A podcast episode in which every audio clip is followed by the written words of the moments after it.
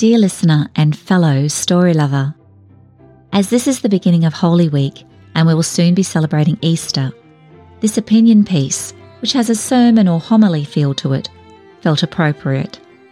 Additionally, the language and cadence of the writing is rather lovely, albeit a little unfamiliar at times. I hope you enjoy this week's Stories from Before. The Larger Vision Some Easter Thoughts. Written by Anne Bryan McCall. Read by Selina Kadell by permission of the Lutterworth Press. Music by Stacey Weir. I remember seeing when I was a child the lace makers in Belgium working at the lovely patterns of lace on little cushions to which the lace was pinned, their hands moving deftly the innumerable bobbins. The younger ones had good enough eyesight, it seemed, and they looked up at you and smiled. But the older ones bent more and more near-sighted over the little cushion, and when they looked up, their poor old eyes, you knew, could hardly see you, and with reason enough, there was no smile to greet you. So long, so long, so many years had they looked no farther than the little cushion in their laps.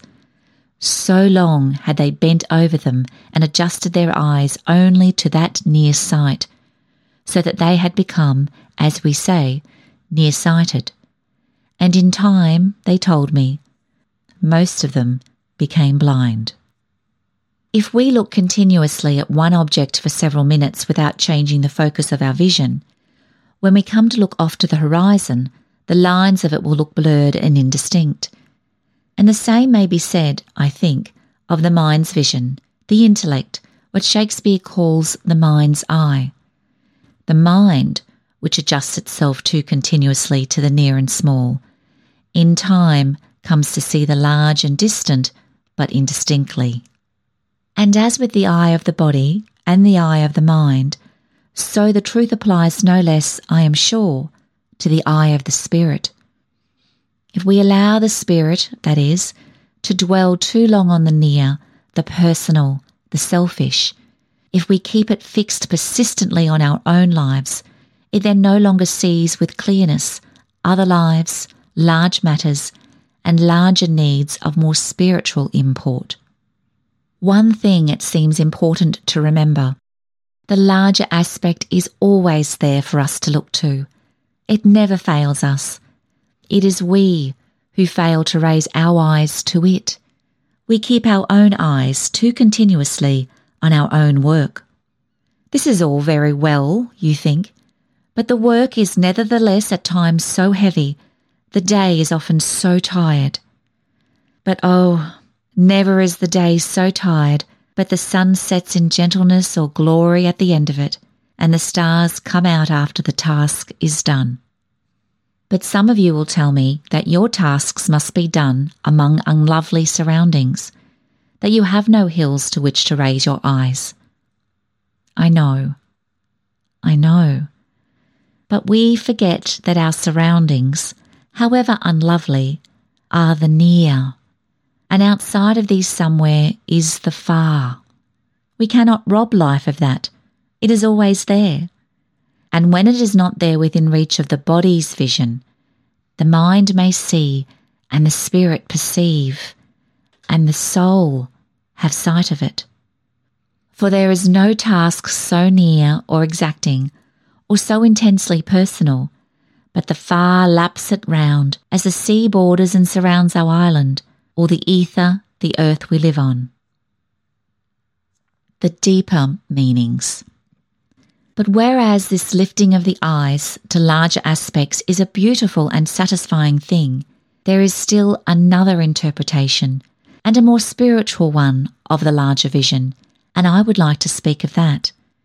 I mean that practice of the mind and heart which allows us to see not only other and larger views, but deeper meanings which enables us to detect beauty in things which may at first seem unbeautiful, and goodness in things which may at first sight seem lacking every desirable quality. None of us will think, I hope, that I mean that false optimism, which is the frequent practice of weak and insincere minds. None of you will suppose that, when I urge you to look for beauty in things that seem unbeautiful, I mean that we are to cheat ourselves or to ignore evil or imagine that which is not. When I speak as I have spoken, I have in mind, of course, that beauty, however little it may be, and that true goodness, however small, in things which at first, or at too close and personal range of vision, seem wholly unbeautiful, wholly evil. That which nearby may seem to you ugly or unlovely takes on new values and relations at a distance. This suffering and this difficulty so close and personal in our lives, if we could but see them from a distance, might even seem to have some goodness, might even, believe me, be seen to add some loveliness, some sense of power and strength, and even of tenderness to the landscape of our lives.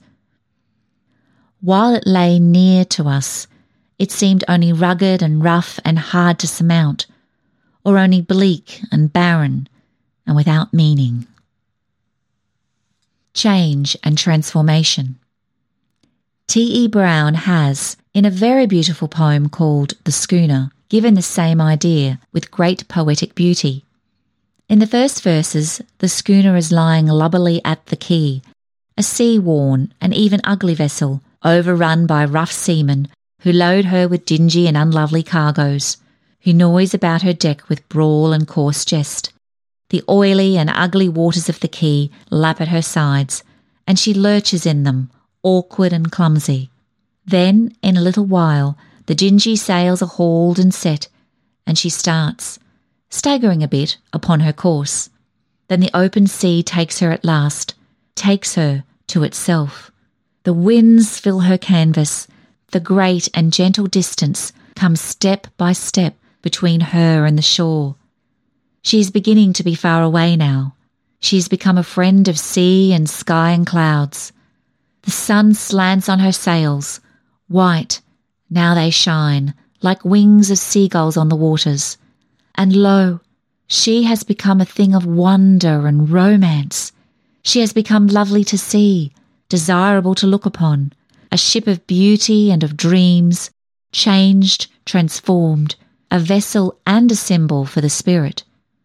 The near and busy and brawling life of the shore of which she was a part is left behind. She has become a part of that larger vision of the sea, which never loses its beauty. She has gone upon her course, and her destiny lies yonder between the gates of the fire breathed morning. And here, you will notice, is no mere fancied thing, but essentially a truth.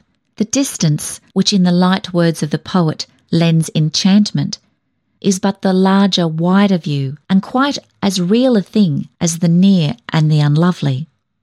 Change and transformation are taking place all the while. They are nothing new under the moon.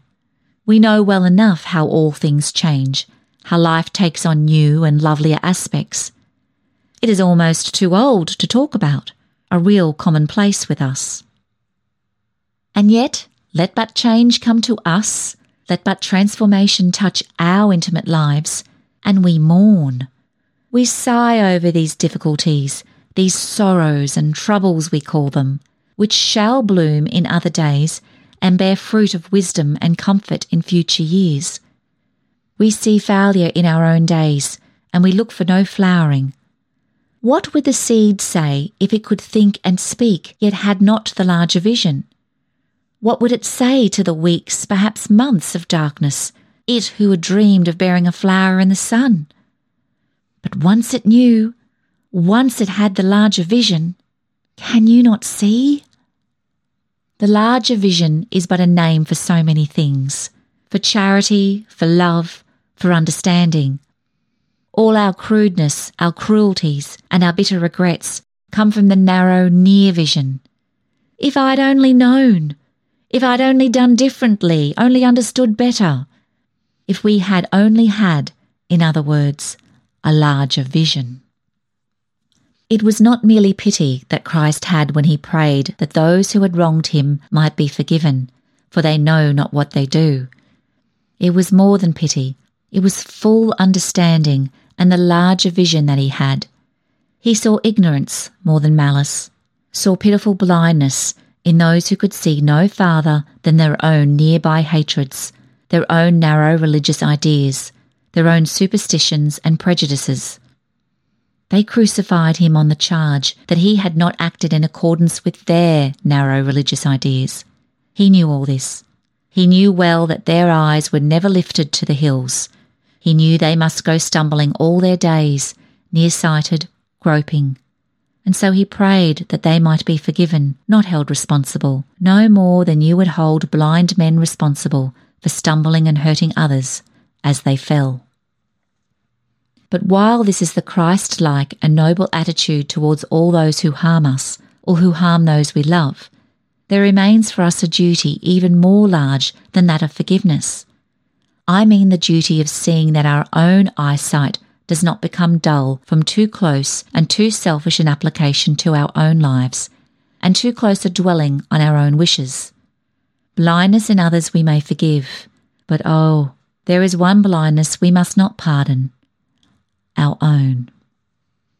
It is for us to seek out, day by day, the things that make us blind, and to cultivate that which gives us the larger vision, to remember that selfishness is the near, unselfishness the distant, that unforgiveness is the near, forgiveness and understanding the distant, and finally that doubt is the near, and faith the distant the Festival of Faith.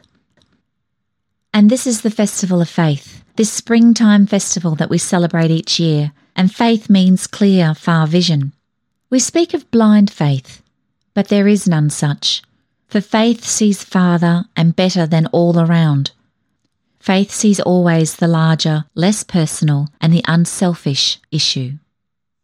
The event which means so much to us personally is usually the one that blinds us it was undoubtedly the close personal grief of her Lord's death which kept Mary of Magdala from seeing the risen Christ, and the disciples on the way to Emmaus in the dusk who saw him and knew him not.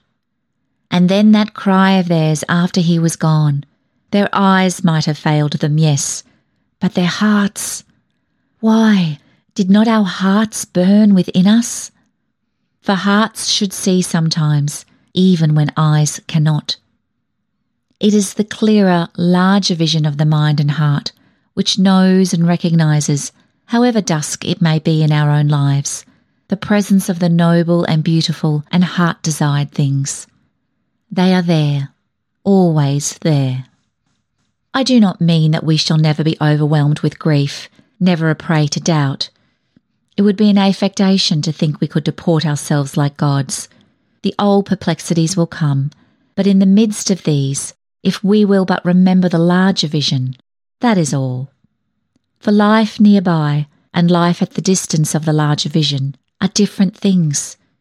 Here close to us, some sorrow bows us, some flower we have cherished in the garden of our lives is bent by too rude a wind.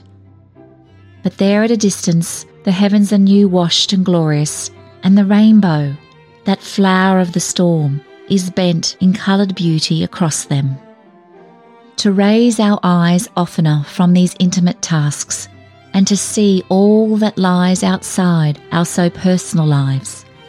This and the Spirit's gaze fixed more often on the unfailing, abiding beauty and meaning of life.